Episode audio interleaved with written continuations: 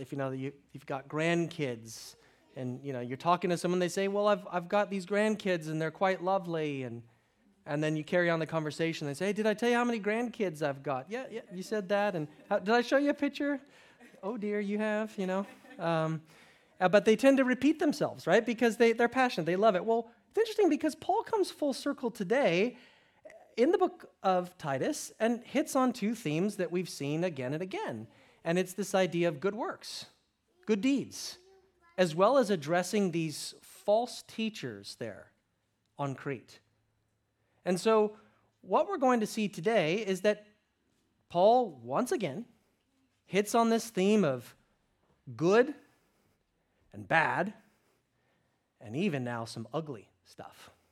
So, the way in which we're going to pivot through this text is on the good, the bad, and the ugly the good, the bad, and the ugly. Peter thinks I'm looking at him every time I say ugly. No comment. oh, no, just kidding. Just kidding. That's right. Your wife makes you look good, dude. Yeah. Plus, she's got a Harvard, you know, so you know you can claim you went to Harvard, right?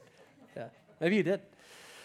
All right, so that's that's where we're headed. The good, the bad, the ugly as we wrap up. This has been such an encouraging encouraging, practical uh, letter. Um, how fortunate our church has been to gather together every Sunday and hear this preached. How fortunate you have been to hear these gospel truths. How fortunate you are, if you're in Christ, that you have been saved by Jesus. And so, how fortunate you are this morning to be here, to hear these truths. So let's, let's uh, as blessed people, really, let's, let's ask that God would continue to bless us as His word is open and preached. Yeah? Lord, we thank you again for this privilege, for this opportunity to, to gather around your word. And we pray that, Lord, that through this thing called preaching, through the voice of a mere man, would you conduct that divine dialogue in our souls? Lord, what we have not, we ask that you would give to us. What we know not, teach us. And what we are not, make us. For Christ's sake. Amen. All right, so this is a trustworthy saying. Are you ready for it? What I'm about to say is true. Now, if, if I say that, it seems like what I'm, what I'm about to say is true. I haven't quite said it yet. But I could also say that same phrase, this is true, if I just said something, it kind of sounds a bit egotistical, but if I, if I say, what I just said, and I make a statement, and that is true. You still with me? So Paul opens up, well, at least we're opening up to Titus, and he said, This is a trustworthy saying. He says that about five times in his works. This is a trustworthy saying. This is something. Is there a, I, I try to think, is there an Aussie phrase like that? Spot on? Would that be, is there another, is there a better phrase? True blue. True blue Aussie black. All right. I used to have a shirt that said that on the, you know, on the side. Why I had that shirt? Dana. But, but I had that shirt. So here's my question for you. Here's your, since you're awake, at least at this point. Um, it, when Paul says this here in, in verse 8, can you see that? Is a trustworthy saying? The question I have for, for you is, is that, is that statement, is it looking forward or is it looking backwards? In other words, is it introducing an idea or is it concluding an idea? Does, does it go with what he just said in verses 4 through 7? Or is it letting, sort of letting us know what he's about to say, setting the rig up in verses 8 through 15? Honestly, I, I don't know. I'm, I'm prone to err on that it's actually coming off of what he just said. Um, in other words, he saved us, right? All the, the verses we, we learned about last week, and he says, that's a trustworthy saying. But I mean, it's not that what he's just about to say isn't trustworthy. So, I mean, you, I suppose you, you could cut it either way. Whatever the case, though, Titus still has a job to do. You see it there? He's to teach Christians to think through the implications of their faith, insisting on this. Do you see that? See the word insist? He's to insist that their belief matches their behavior, that good belief should produce, should have a result of good deeds. As believers, in other words, that's what they are, and that's what we are to be engaged in. That is what they are to put into practice. That's what meant to occupy their time. A life marked by good works. I wonder if your tombstone could read that. Here lies, fill in your name, and some of you will be with the Lord before, sooner than later.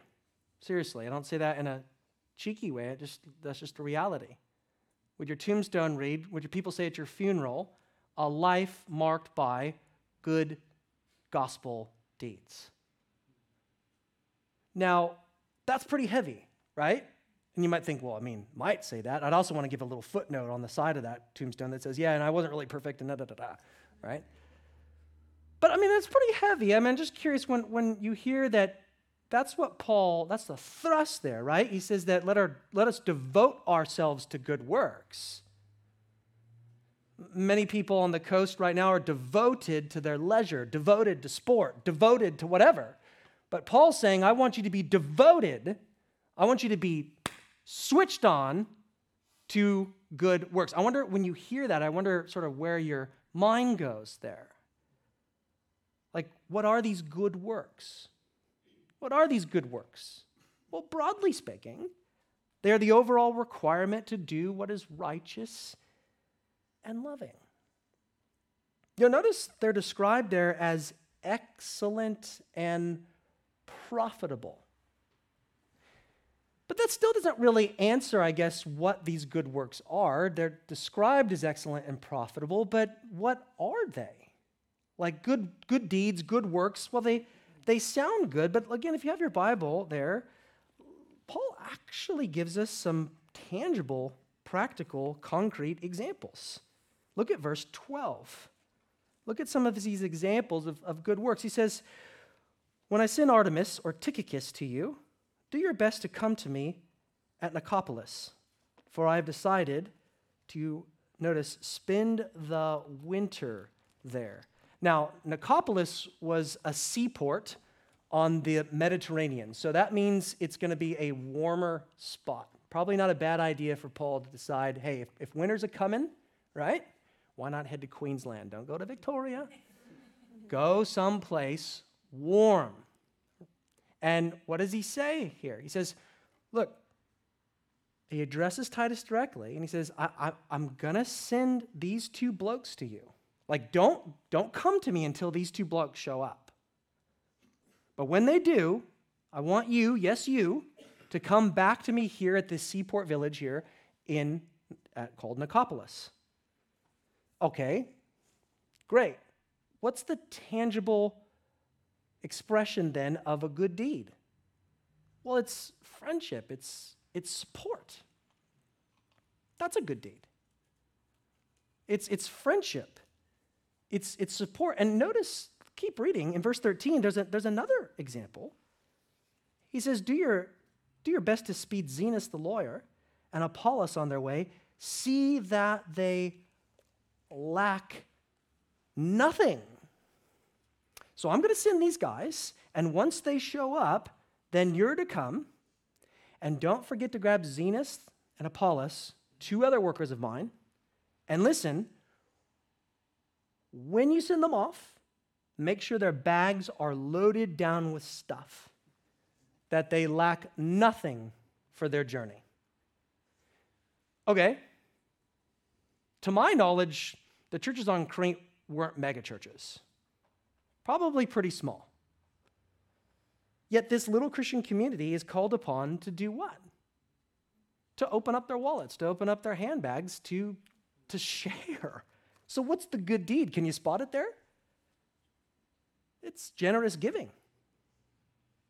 Now, I find this very practical and comforting Because when Paul says, I want your life to be full of good deeds, you might hear that and go, oh man, what do I got to do? I mean, where do I even begin? And Paul's answer is simple you must be willing to be burdened for others. You must be willing to sacrifice for other people. That's it. Notice verse 14. We're to devote ourselves to good works by meeting, notice their urgent needs. Urgent needs. Now, now consider this. I was tossing around in, in my head this week thinking, well, what does that even mean, urgent needs? Well, consider Paul's day. They didn't have Facebook and Twitter and Instagram, and they didn't have access to websites like GoFundMe. So, what was an urgent need then?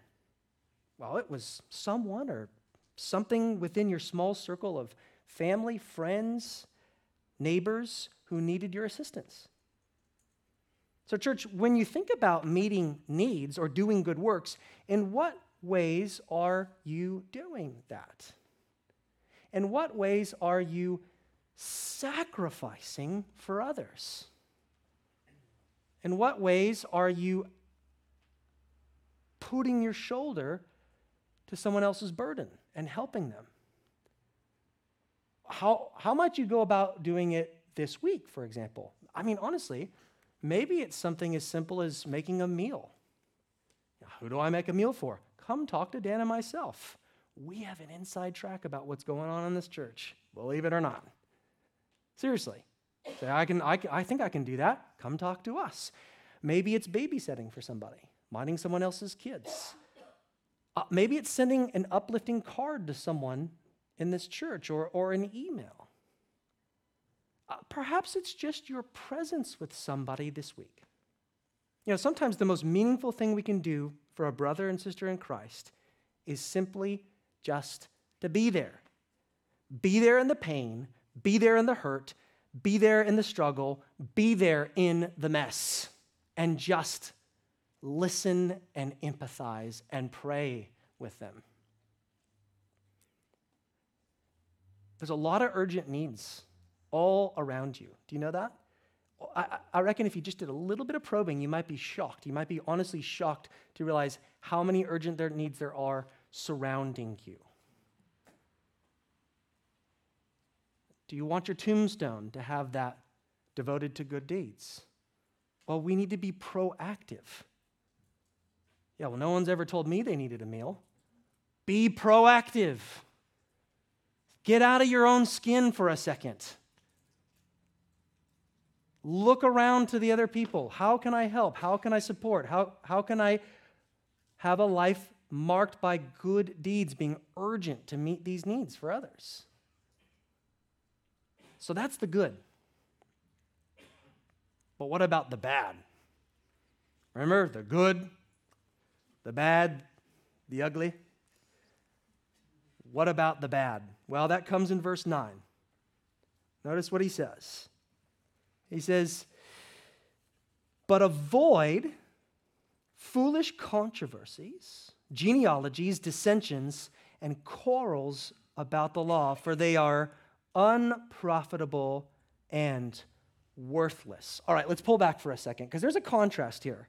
Verse 8, notice that's what he's to insist upon. Verse 9 is what he's to avoid. You with me? Do this, don't do that. Verse 8 is the good, verse 9 is the bad. Verse 8 are things that build up, verse 9 are things that tear down. Verse 8 is profitable, verse 9 is unprofitable. Can you hear the contrast? So, what's he saying? We need to be occupied with the gospel and good deeds. That's what needs to buy up our time rather than wasting our time in pointless controversies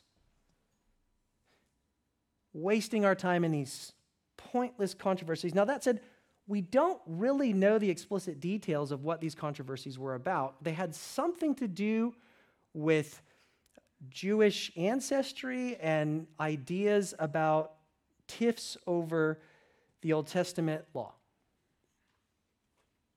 Well, we don't really know the details there. What we do know is what Paul thought about these arguments. What does he, what does he call them? He gives them a label. You see that? See that in verse 9? They're moronic, literally, there. It's not a word you hear. It's not a very nice word. You don't hear that today. Guy's a moron. It's not very nice. But it's actually a very fitting word for the types of debates these teachers were having. For instance, the, the Jews loved to talk about their family heritage, their lineage, and the false teachers knew this. So they capitalized on it. Uh, they likely got a mob around them and, and began getting the people's ear. Well, how did they do that? How did they get this? Maybe it was a mob, maybe it was a small group, whatever. They had this enough followers around them. And what would they do? They, well, began launching into all kinds of speculations about people's backgrounds and why this played a vital role for them spiritually. Apparently, this was a popular pastime in Crete, and they engaged in it, and they expected others to listen to their fancy biographical tales. So, Paul tells Titus and the church there, you guys need to dodge these discussions. Seriously, don't engage them on their terms. If you see it happening, if you hear about it, do an about face. Right? If you hear it, like don't don't enter into that. That Twitter battle. If you hear that, if you know this is just going to be hot and it's, going, it's not going to be any light, it's just going to be heat. You with me? There's a difference between light and heat. Light's actually like you're going somewhere with the argument. He's saying that's not just going to happen, it's just going to be a dead end. You need to just about face and turn the other direction. Why? Because at the end of the day, these arguments, they're vain, they're empty, they are worthless, he says.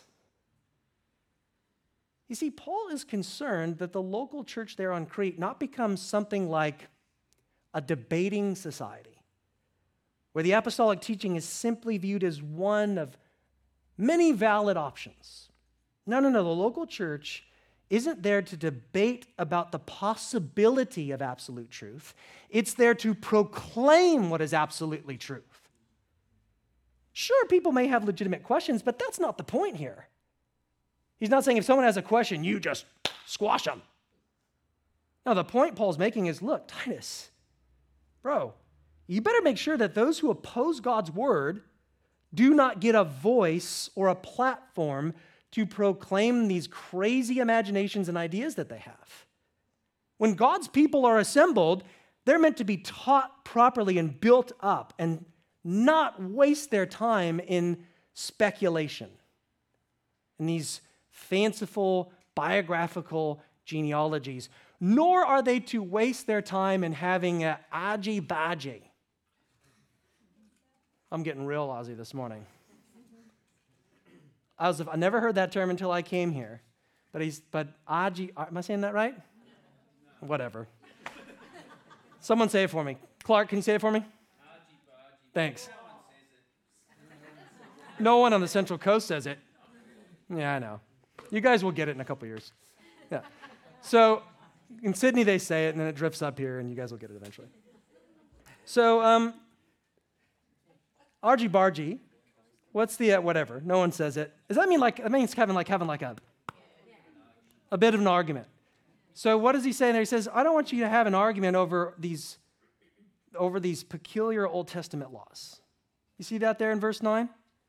Come again to verse 9. He, he's saying, um, but avoid foolish controversies, genealogies, dissensions, and quarrels about the law, for they are unprofitable and worthless.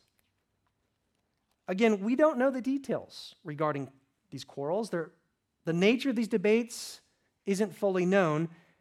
There might have been people focusing on Old Testament minutiae, uh, might have been some extra biblical stuff that they were pulling in and, and making it bigger than Ben Hur and then having a big debate about it. We, we just don't know. We're not sure about the content, but the results made clear. You see it? It's unprofitable and what? Worthless. They were causing pain and disunity in the body of Christ there. Okay, pause. I doubt this church is going to drift into Jewish genealogy discussions and debates about extra biblical Old Testament stuff and if that's relevant or not. Like, I don't see David Dundas and Reynard getting into an aji about this stuff after church. I just don't. Might happen. Be interesting. I got a lot of cool books on Second Temple literature if you brothers want to talk about that. But so, but I just don't see that happening. So then, how, how, how is this going to land for us, our church? Well, I, I, I'm a bit worried we can hear this stuff and we might be tempted to believe that all controversy is bad. Basically, the takeaway from this is that all theological controversy is to be avoided. All doctrinal debate should be dismissed. I mean, sometimes we'll, people will honestly use these verses as a proof text for that. They'll suggest that simply caring about doctrine or being passionate about sound theology is a bad thing. Essentially, as Christians, we ought never to engage in controversy, they'll say. But that's just simply not biblical.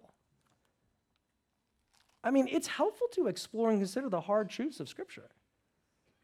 Uh, this text is not saying that all theological debates should be avoided. I mean, consider Paul. He was engaging in controversy all the time, even with Peter. Do you remember? He rebuked Peter in Galatians over a doctrinal issue. Or, and then he's writing to churches in Corinth and Thessalonica, and he's correcting them. He's, he's, he's having a debate. Or consider Jesus. I, I mean, he's probably the most controversial character in human history. Not to mention, if you look at any Christian hero, like if you've been coming to Equip, eh, look at any Christian hero from any century in any place, you can pretty much guarantee that that person has engaged in some level of controversy. There was something that they stood up for that the people didn't like, right? the Roman Catholic Church had gone off the rails. So Luther says, that's it, taking the 95 Theses, nailing it to the door of church in Wittenberg, right? Like that's, that's a controversy, and it was a needed one. There was always, I mean, think any person, not, not just Luther, but any person in human history that we look to and we go, that person's great. There was something in their culture that they were trying to correct, and rightly so. Listen, doctrine is not the problem. Doctrine is not the problem. Doctrine is not the problem. I say that, I know what I'm saying that, and um, I'm, I've got to refrain here.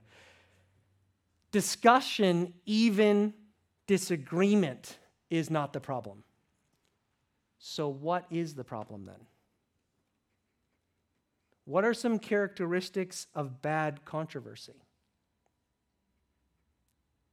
Like, what, how do we get the spirit of that, so to speak? What are some things that we should, some pitfalls that we should avoid? Well, we need to beware of spiritual speculation. Isn't that kind of what he's talking about? This idea of they're, they're speculating about these things? We need to beware of spiritual speculation. I mean, some people really want to figure out for instance, you know, what is heaven going to be like? What's heaven going to be like? And that's, that's not a bad thing. In fact, the scriptures give us some beautiful images about heaven.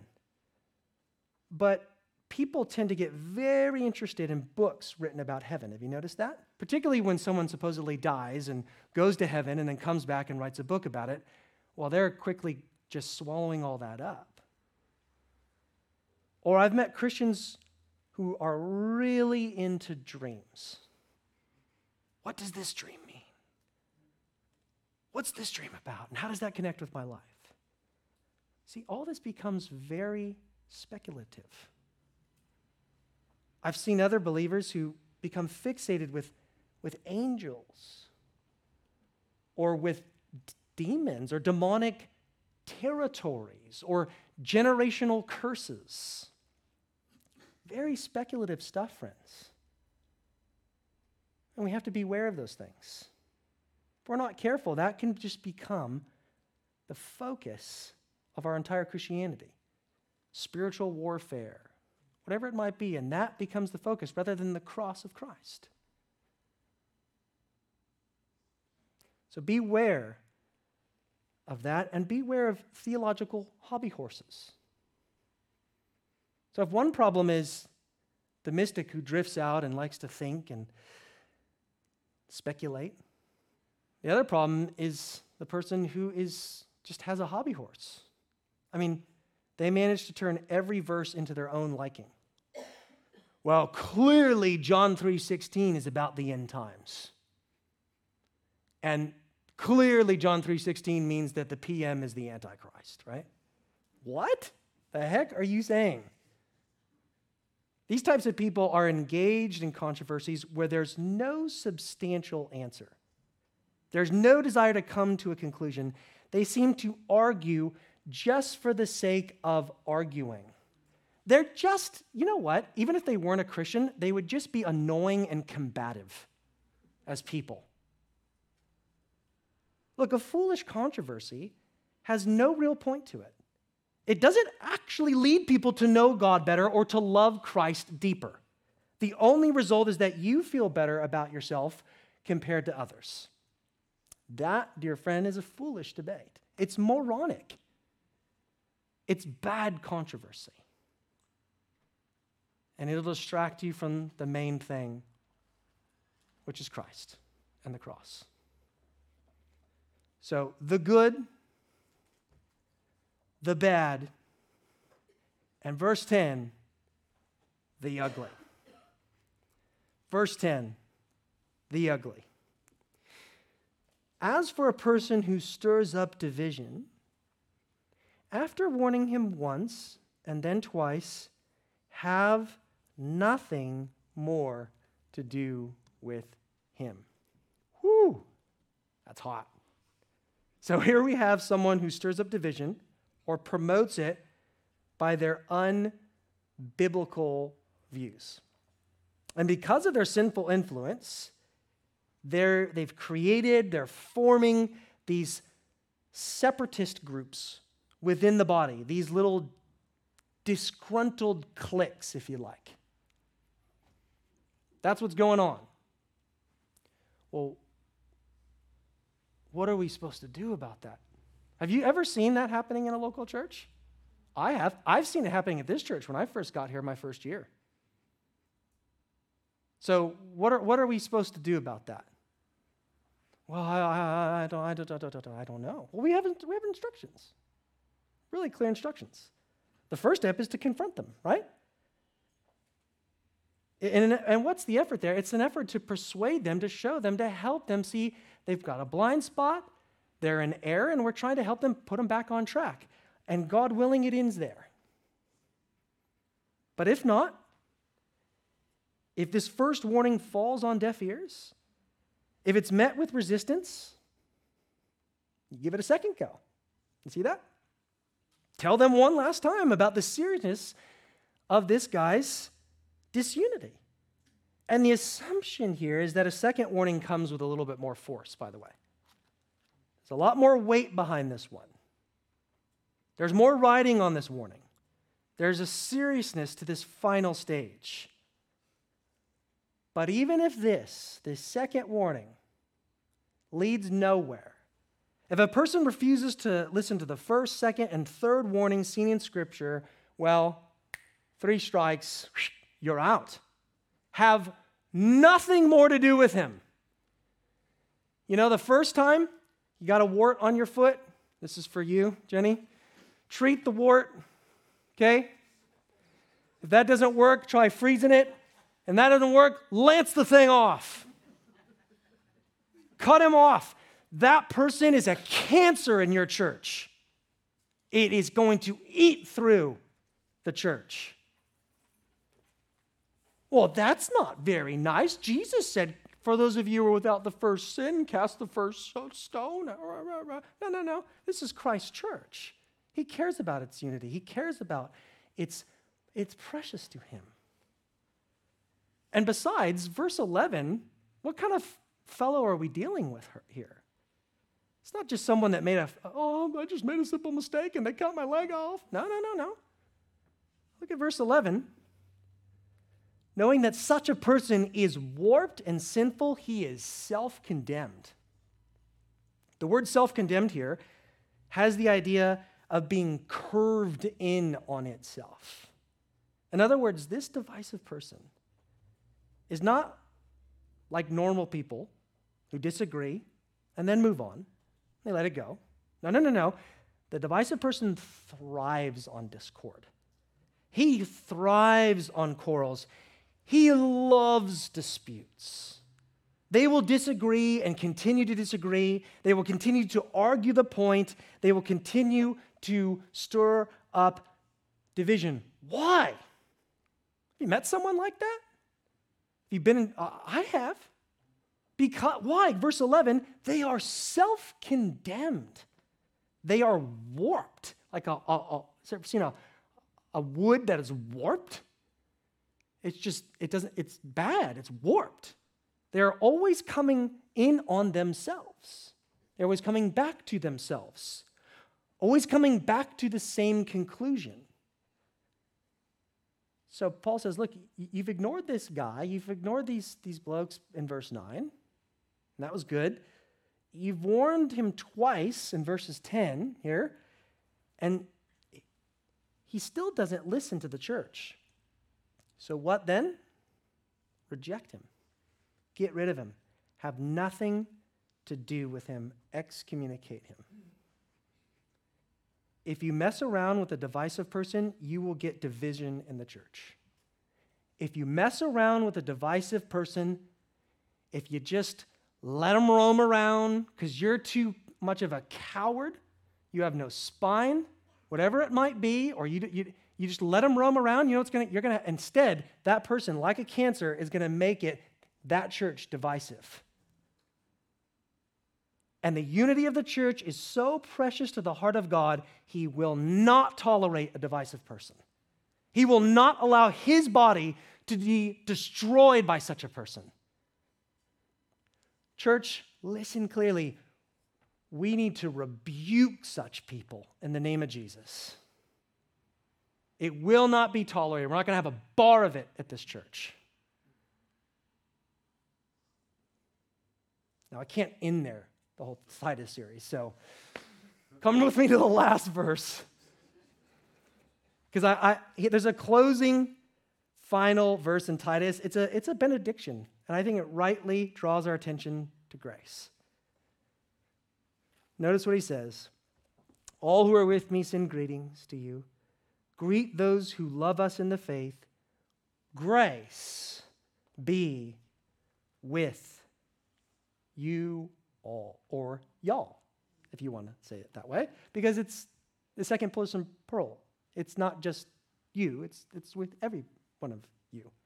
Grace be with all of you. Grace is the unmerited favor of God that was kindly extended to us but certainly not because of us. It's not based on the goodness of us, it's based on the goodness and kindness of God. Remember last week? He saved us. It is Christ alone, it is His grace alone that saves sinners and sanctifies the people of God, all to the glory of God alone.